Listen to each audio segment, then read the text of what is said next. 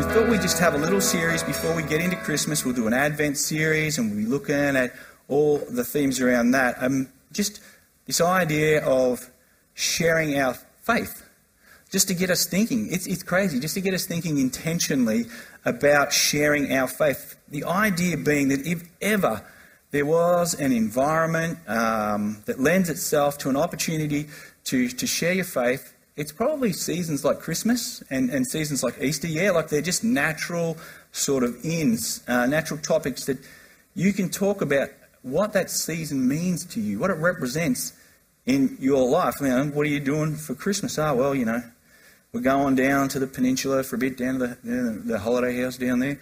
Um, got the boat and the jet ski and the. No, probably not. Um, but at the heart of Christmas, maybe, you know, in these conversations, you know, the heart of Christmas is that we take time to reflect on this story that there's a God who's interested in humanity and who came into this. This world is messed up. Is God indifferent to it? Does he care? Well, Christmas tells us he does care. Here he comes. There's this story of a God coming in. So, looking at how it is, we can just get into conversations. I think sometimes we feel like we need to uh, defend our faith. Like we need to be, like we need to defend Easter and defend Christmas and defend our faith. Like we're more lawyers that have to bring some kind of watertight case, uh, present all the history and all the evidence, and overwhelm people with a convincing argument around the facts and the, and the doctrines. And that's all, that's all external stuff. Like it's important stuff, but it's all external stuff. The stories, a story of faith. Our stories start here what's going on with us, how all that stuff intersects with us, and then and, and what that's done in our life. Sometimes I think we feel like we need to be lawyers rather than what Paul describes as ambassadors. Paul's talking about storytellers, people who are retelling this story. Are we out of our minds? Uh, you know, retelling this story, this, and the impact and the relevance and the place that it has in their personal life. And then how that then goes and places them, or you and me, into this big narrative, this, this history of what God is doing in the world. It's not just facts and doctrines, but how these truths have, have shaped and transformed us. And maybe that's a messy story. Maybe that's crazy. I know mine is. It's not this nice, neat, tidy little line where each year I get a little better and I tick another box. But maybe it's a messy one, and who knows? But it's undeniable, it's underway. That's a story people want to hear, rather than uh, people who just regurgitate a checklist and distribute, I don't know, the four spiritual laws, or they've memorized the Roman road, and it's all kind of out there, but what about in here? As John pointed out last week, sharing our faith is not something that we have to study for like an exam. Well, having faith is not something that you have to study for like an exam. Like it's not just this mere academic exercise where you achieve something and then in your own merit and then it's given you. Even though faith is essentially grounded in concrete and objective truths and facts, it is, though, at the end of the day, a product of a supernatural encounter, a, a transformation, an empowering we have this redefining experience. It's kind of hard to describe apart from how it works itself out in our lives. It is facts and it is feelings. It's a narrative that gives birth to a new nature. As Paul says there, he writes in Romans, the Spirit, Spirit of God Himself bears witness to our spirit that we are children of God. That there's something going on in us that just affirms in us every now and again when we might doubt uh, whether we're saved, whether we might doubt whether we're in a relationship. And all of a sudden, he's like, "No, brother, you are you're a child." And there's this strange affirmation, and it's the cultivating of that uh, uh, in our lives by the Spirit. It's the cultivating of that amongst ourselves that then equips us to be able to go and share this new reality. The writer of Proverbs in Proverbs 27 17, if we read that verse positively, you know, iron sharpens iron, like, like coming together and sharing stories makes us better at it, sharpens us, equips us. And the writer of Hebrews says that, uh, that we are to stir one another up in love and good works, not to neglect meeting together as some are in the habit of doing, but, but getting around each other, encouraging each other, hearing each other's stories. What on earth is going on in your life? Why, you know, kids, marriage, whatever. What's going on in our faith? How do we build that up? It's something that we are gifted, and it is something that we cultivate. We actually have to put some work into it. It ain't magic. Jesus didn't sprinkle, you know, magic fairy dust over the top of you and then off you go and all kinds of stuff happens without you investing in it yourself. There's this event that happens in our souls. Uh, Tim Keller calls it a soul quake. That's, that's kind of what it feels like. And then it has this ongoing transformational power in our lives um, as our trust in God shapes our approach. As, as we more and more trust this encounter with God, it then begins to shape our lives. It shapes how we approach work. It shapes how we, we, we approach finances. It shapes relationships and marriages, um, sexual practice. It shapes how we care for people. It shapes why you'd want to go and put a plastic bottle uh, into that big blue bin down there and then, and then have that money go to someone other than yourself. And as this shaping takes place and as it begins to come to light, it bears witness to our trust in the goodness and the kindness of God. Like all of a sudden, we're, we're beginning to share our faith through our activities, and then we get to put some words to it, and maybe even pull out our Bibles then and say, hey, here it is, begins to, sh- to shape us in, the, in this kindness of God that's ultimately been revealed in the life and the death and the resurrection of Jesus. That story is then taken and it's illuminated in our hearts by the Holy Spirit, who brings it to life in us.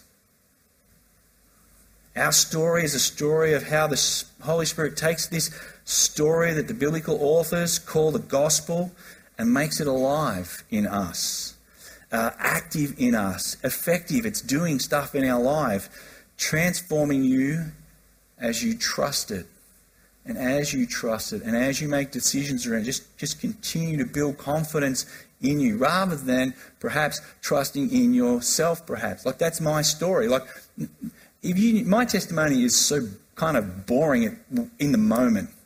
Like, uh, just a self destructive, crazy, burn every relationship to the ground, angry at the world, you name it, I was going to destroy it. And then one day, uh, having a conversation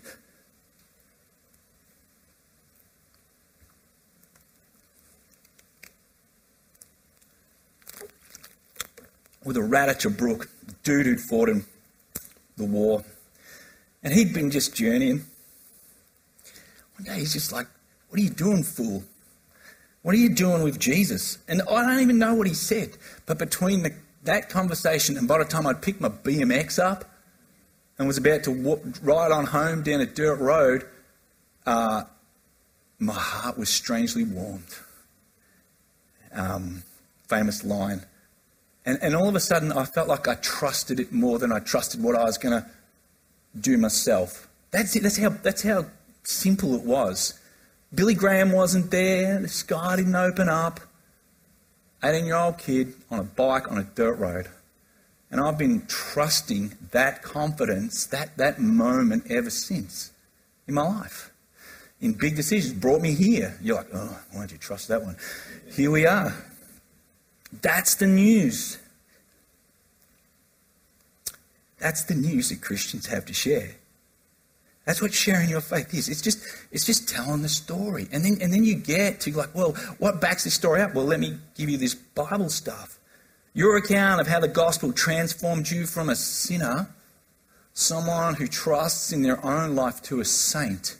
And by saint, I don't, I don't mean, you know, someone who is perfect, uh, he doesn't watch R rated movies or, or, swear or drink or all that kind of stuff. I mean, as Paul means a saint, somebody who is now in the kingdom of God, who is now in the family of God, and their lives are being uh, transformed. They're under, they're under uh, renovation, if you like. That's a saint. They ain't perfect, but they're trusting in what God is doing. They're being made fit for eternity.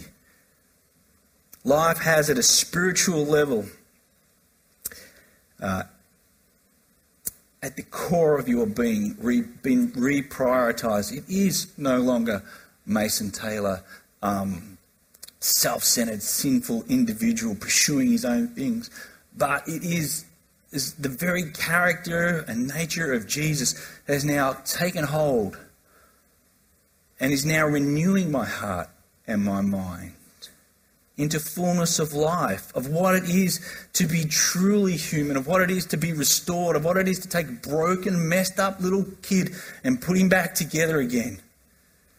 That's the story that God has started in me. That's the story that God starts in you. It's a faith that's anchored in the concrete realities and experiences that are related to this gospel message, this news, these claims about Jesus. And both Paul and Jesus say that faith is something that is supernatural, that takes place, and then you are radically different. You, you don't make this happen. Jesus says to one of Israel's leading minds at the time, and Marion read it to us from John 3, that citizenship, uh, life in the kingdom of God, eternal life, is not something that you get out of heritage. It cannot be claimed by your ancestry. Uh, it's, it's not a matter of education and religious achievement. It's not obtained through piety and performance. It's not earned through good works. You don't get it. You don't get to get into the kingdom of heaven, eternal life, by just turning up at church and ticking a box. Now, Christians are products of a new birth, born again. We get that phrase from this passage that comes from the transformative work of the Holy Spirit as it applies the news of God and salvation to the human heart. Did you notice Jesus? We speak of things. Who's he talking about? when Jesus uses this plural and he's the only dude standing in a room. We, the triune God, bearing witness about who he is, how he's come into the world, things in heaven, things that will happen. We speak of these things and you guys don't get it until the Spirit brings new life into you. Brings it in a way that, that, that, that creates, brings to life a new heart that is totally different. It's like, you notice there, uh, flesh gives birth to flesh, like ducks make ducks and people make people, but the Spirit makes spiritual people, new people that never were before. And you can't see this transaction. It's so mysterious that Jesus just simply says it's the work of the Spirit. But you can certainly uh, experience it and you can perceive its effect. Like you can't see the wind, but you see it blowing through the trees, right? That's the same thing with the Spirit of God, says Jesus. Even if its effect in your life is as simple as you now trust God. Like you didn't come to faith and all of a sudden you're selling your house and you're going to Mozambique or something or other. You're just getting out of bed and doing another day. Then you got this guy who history and the Bible calls Paul. And Marion read the section there from his so called second letter to the Corinthian church. And he also lets us know that the Christian is a product of supernatural experience of transformation. If anyone is in Christ, they are what? They are a new creation. The old has passed away, and behold, the new has come. How? All of this from God.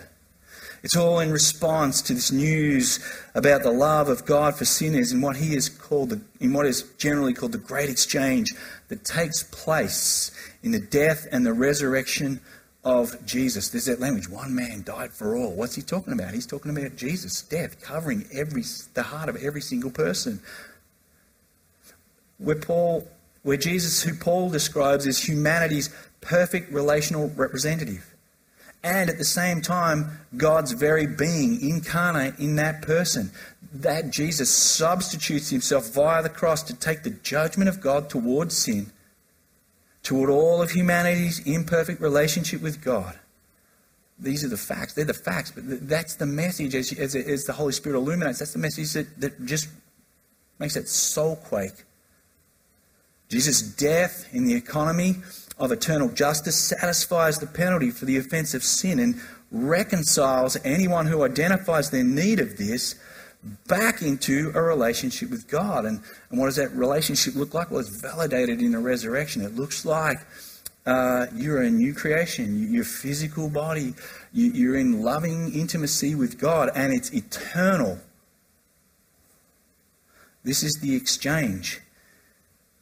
This is, the, and it's, it's not a dry thing of academia. How could something that mad, that crazy, just be some kind of dry and, oh, yeah, got that now, put that in my pocket? To be a Christian is not to add a faith appendix to your story or a new chapter. To be a Christian is not to incorporate some ideas and values to what exists. To be a Christian is to have your whole entire life at its motivational core renewed. Uh, Sam Allberry calls it new software in old hardware. You the hardware upgrade in eternity.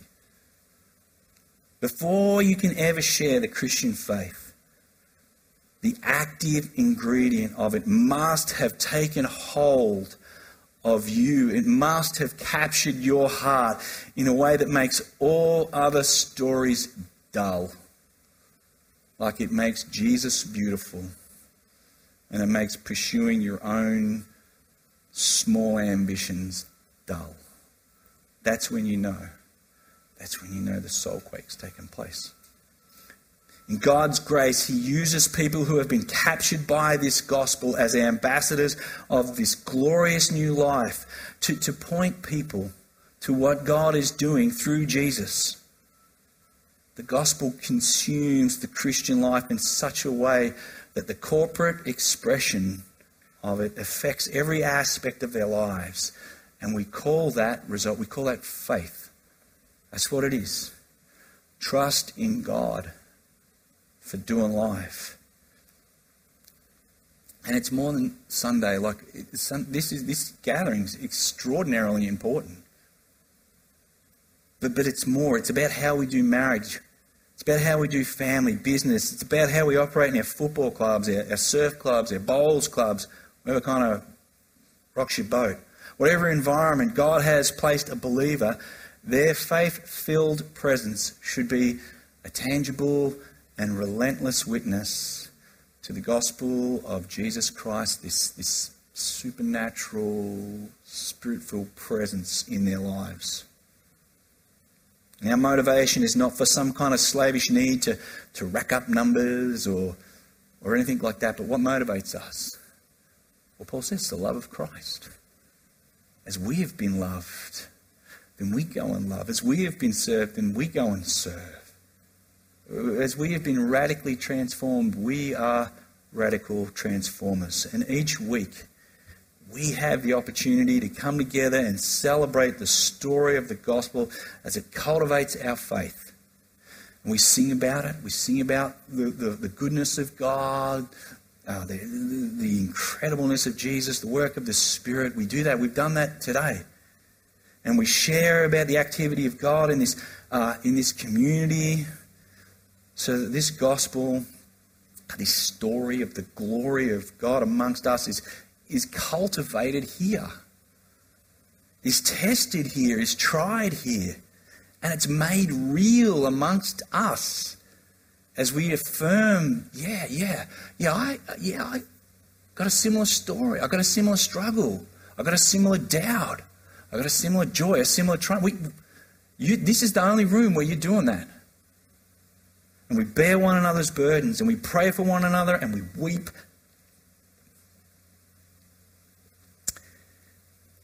When we listen to stories, we listen to each other's faith. Or at least that's what we should be doing. And then, and then once we've done that, we're kind of ready. We're equipped, if you like. Once we've wrestled, once we've stumbled, once we've triumphed, in what it means to live as recipients of God's grace, as ones invited into his story, then Paul and the New Testament writers talk about how the Christian is pressed back out, back into Chelsea and Bonbeach and Frankston and Parkdale and Mordialloc and Mentone and some crazy people come from Clyde. Then we're going out. But before we share our faith we must have encountered that gospel. We must have experienced the work of the Spirit, and we, and we must and we should be having it shaped by other people of faith, so that our blind spots and our biases and our fears and doubts are examined and refined and like iron sharpens iron to the point where we're confident with this story. This family here in this room is the only family that holds in common what a supernatural experience that leads to faith is like. Walking to any church, you, that's why you can go from Freeway to, to Mentone down the road or another church, and all of a sudden you know you've got a common story. You can share that. But the, the people of God the, the, are the only people who know what it's like, how it challenges every dimension of your life, how it brings peace in turmoil, how it uproots sin how it's the good news of salvation exercised in daily life. You aren't going to walk into work and, and, have a, a, discussion with someone who knows nothing about Jesus, about how you're struggling with that. You can share a bit, but the actual working of that in your life, here are, here's the resources. Here are the people who know, who have walked the road. Um, time. We met for prayer on we met for prayer on a Monday night. Um, Monday just gone, we, we had a look at some scripture that spoke around the centrality of faith in God as not being merely a private thing, but, but, but a declared thing.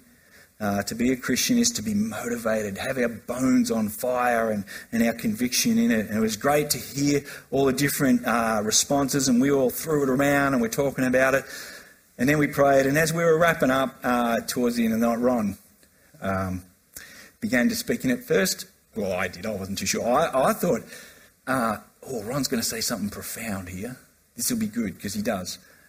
Um, and he said, You know, Jesus, when he got up to heaven and he sat down, and the angels asked him, um, What's going to happen now? What's going to happen now? Who's going to continue your work? And then I started thinking, Hang on a minute. Is Ron telling a joke?